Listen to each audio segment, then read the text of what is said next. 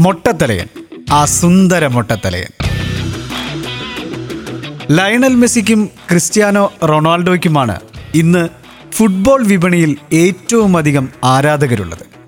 ഇവരോളം ആരാധകരില്ലെങ്കിലും ലോകത്തെമ്പാടുമുള്ള ഫുട്ബോൾ പ്രേമികളുടെ ഇഷ്ടഭാചനമായിരുന്നു പിയറി ലൂയിജി കൊളീന എന്ന ഇറ്റലിക്കാരൻ റഫറി.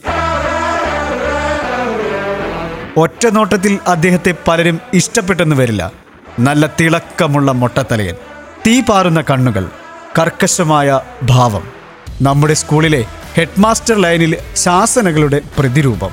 പക്ഷേ കണിശക്കാരനാണെങ്കിലും കളിക്കാരെ കയ്യിലെടുക്കാനും അവരെ നിയന്ത്രിക്കാനും അവരെ നല്ല കളിയുടെ വക്താക്കളാക്കി മാറ്റാനും കഴിയുന്ന നിറ സാന്നിധ്യമാണ് കൊളീന എന്ന റെഫറി. അതിനാൽ തന്നെയാണ് ലോക റെഫറിമാരിൽ അദ്ദേഹം സൂപ്പർ സ്റ്റാറായി മാറുന്നതും. മെസ്സിയെക്കാളും റൊണാൾഡോയേക്കാളും പരസ്യ വരുമാനം സമ്പാദിച്ചിരുന്നു ഒരു കാലത്ത് അദ്ദേഹം. അത് തന്നെ അദ്ദേഹത്തിന്റെ താരമികവിനുള്ള ഉദാഹരണം. അഡിഡാസ് എന്ന സ്പോർട്സ് ഷൂ നിർമ്മാതാക്കൾ ഇതുവരെയും ഒരു റഫറിയെയും പരസ്യ നായകനാക്കിയിട്ടില്ല.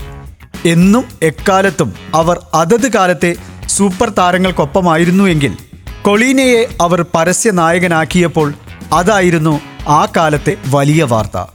പ്രമുഖ കാർ നിർമ്മാതാക്കളായ ഒപ്പലിന്റെ ബ്രാൻഡ് അംബാസിഡറുമായിരുന്നു അദ്ദേഹം. Mastercard Vectra M B P O തുടങ്ങി നിരവധി വൻകിടക്കാരുടെയെല്ലാം പരസ്യ മോഡലായി മൊട്ടത്തലയനായ ഒരു റെഫറി മാറിയെന്നത് ഫുട്ബോൾ ചരിത്രത്തിലെ വലിയ അധ്യായമാണ്. കൊളീനയ്ക്ക് മുമ്പോ അദ്ദേഹത്തിന് ശേഷമോ ഇത്തരത്തിൽ മാസായി മാറിയ ഒരു റെഫറി ഉണ്ടായിട്ടില്ല. കളിക്കാരെല്ലാവരും അദ്ദേഹത്തെ ഇഷ്ടപ്പെട്ടിരുന്നു. ആര് കളി നിയന്ത്രിക്കുന്നത് കാണാനാണ് കൂടുതൽ താല്പര്യമെന്ന് ചോദിച്ചപ്പോൾ David Beckham Zinedine Zidane Luis Figo Roberto Baggio തുടങ്ങിയ അക്കാലത്തെ പ്രമുഖരെല്ലാം പറഞ്ഞത് കൊളീനോയുടെ പേരായിരുന്നു. പക്ഷേ ഒരാൾ മാത്രം കൊളീനയോട് താല്പര്യം പ്രകടിപ്പിച്ചിരുന്നില്ല. അത് ജർമ്മനിയുടെ വിഖ്യാതനായ ഗോൾ കീപ്പർ ഒലിവർ ഖാനാണ്. അത് രസമുള്ള ഒരു കഥയാണ്. കൊളീനോ നിയന്ത്രിച്ച മത്സരങ്ങളിൽ ഒന്നിലും തനിക്ക് ഭാഗ്യമില്ല എന്നാണ് അന്നും ഇന്നും ഒലിവർ വിശ്വസിച്ചത്.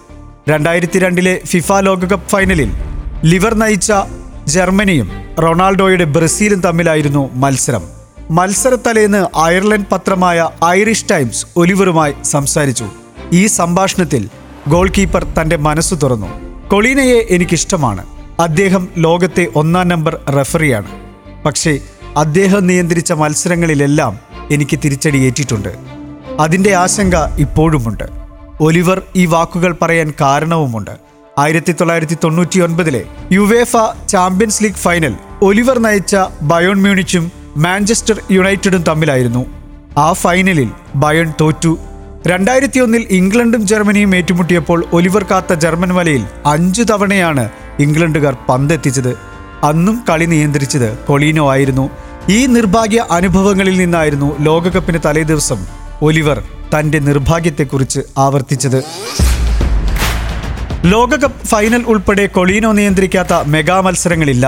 ചെറുപ്പകാലത്ത് ബോളോഗാനയിലെ പ്രാദേശിക ടീമിന്റെ ശക്തനായ ഡിഫൻഡറായിരുന്നു അദ്ദേഹം. പക്ഷെ പെട്ടെന്നാണ് കളി നിയന്ത്രിക്കാനുള്ള മോഹം ഉദിച്ചത്. ആയിരത്തി തൊള്ളായിരത്തി എൺപത്തി എട്ട് മുതൽ അദ്ദേഹം വിസിൽ കയ്യിലെടുത്തു തുടക്കത്തിൽ പ്രാദേശിക മത്സരങ്ങളിൽ. പിന്നെ സിരിയ സെക്കൻഡ് തേർഡ് ഡിവിഷൻ മത്സരങ്ങൾ പിന്നെ ഫസ്റ്റ് ഡിവിഷനിലേക്ക്. ഈ സമയത്താണ് അദ്ദേഹത്തിന് ഒരു തരം ത്വക്ക് രോഗം വരുന്നതും ദേഹമാസകലമുള്ള രോമങ്ങൾ കൊഴിയാൻ തുടങ്ങിയതും. അങ്ങനെ മൊട്ട എന്ന വിളിപ്പേരും വന്നു.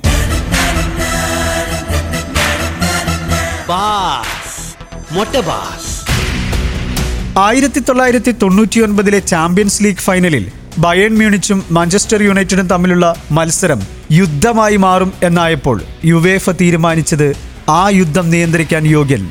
കൊളീന തന്നെ എന്നായിരുന്നു. താൻ നിയന്ത്രിച്ച ഏറ്റവും വലിയ മത്സരം എന്നാണ് ഈ ഫൈനലിനെ പിന്നീട് കൊളീന തന്നെ വിശേഷിപ്പിച്ചത്. നാൽപ്പത്തഞ്ച് വയസ്സുവരെ മാത്രമാണ് റെഫറിമാർക്ക് ഫിഫ വിസിൽ നൽകൂ. എന്നാൽ കൊളീനയുടെ കാര്യത്തിൽ ഇറ്റലിക്കാർ ഒരു വർഷം നീട്ടിവാങ്ങി പക്ഷേ ഒരു വിവാദമുണ്ടായി. ഒപ്പൽ എന്ന കാർ നിർമ്മാതാക്കളുമായി കൊളീനയ്ക്കും ഇറ്റാലിയൻ ഫുട്ബോൾ ഫെഡറേഷനും പരസ്യ കരാറുണ്ടായിരുന്നു. അത് വിഭിന്ന താൽപ്പര്യപ്പട്ടികയിൽ വന്നപ്പോൾ കൊളീന തന്റെ രാജിക്കത്ത് നൽകി. ഇറ്റാലിയൻ റഫറീസ് അസോസിയേഷൻ രാജിയിൽ നിന്നും പിൻവലിക്കാൻ സമ്മർദ്ദം ചെലുത്തി. പക്ഷേ നിയമങ്ങളെ അണുകിട പാലിക്കുന്ന കൊളീന രാജിയിൽ ഉറച്ചു നിന്നു. രാജിക്ക് ശേഷം അദ്ദേഹം ധാരാളം ചാരിറ്റി മത്സരങ്ങളിൽ വിസിലെടുത്തു. രണ്ടായിരത്തി ആറിൽ പൊട്ടിപ്പുറപ്പെട്ട ഇറ്റാലിയൻ ഫുട്ബോളിലെ അഴിമതി കഥകളിൽ കൊളീനയുടെ പേരും വലിച്ചഴിക്കപ്പെട്ടിരുന്നു. യുവന്റസിനെ തോൽപ്പിക്കാനായി കൊളീന പണം വാങ്ങിയെന്ന് വരെ അന്നത്തെ യുവൻഡസ് മേധാവി കുറ്റപ്പെടുത്തി. രണ്ടായിരത്തി രണ്ടിലെ ജപ്പാൻ ലോകകപ്പിലൂടെ ജപ്പാനികൾക്ക് അദ്ദേഹം പ്രിയങ്കരനായി. ഇന്നും ജപ്പാനിൽ കൊളീനോയോളം പ്രശസ്തരായ റഫറി ഇല്ല തുർക്കിക്കാർക്ക് കൊളീനയെ ഇഷ്ടമാണ്. കാരണം അദ്ദേഹം നിയന്ത്രിച്ച മത്സരങ്ങളിലൊന്നും തുർക്കി തോറ്റിട്ടില്ല. നിരവധി പുരസ്കാരങ്ങൾ അദ്ദേഹത്തെ തേടിയെത്തി. ഇറ്റാലിയൻ ഫുട്ബോൾ ഹാൾ ഓഫ് ഫെയിമിലും അദ്ദേഹം എത്തി. ഇന്നത്തെ റെഫറിമാരോട് ചോദിക്കൂ ആരാണ് റോൾ മോഡൽ എന്ന്? എല്ലാവരുടെയും ഉത്തരം പിയറി ലൂയിജ കൊളീനോ എന്നായിരിക്കും. താരങ്ങൾ വാഴുന്ന ഫുട്ബോൾ മൈതാനത്ത് അവരോളം സൂപ്പറാവാൻ ഒരാൾക്കേ കഴിഞ്ഞിട്ടുള്ളൂ. അപ്പോൾ പിന്നെ കൊളീനയെ പോലെയാവാൻ എല്ലാ റെഫറിമാരും മത്സരിക്കുന്നതിലും തെറ്റില്ല. കാൽപന്ത് കളിയുടെ കഥകൾ തുടരും.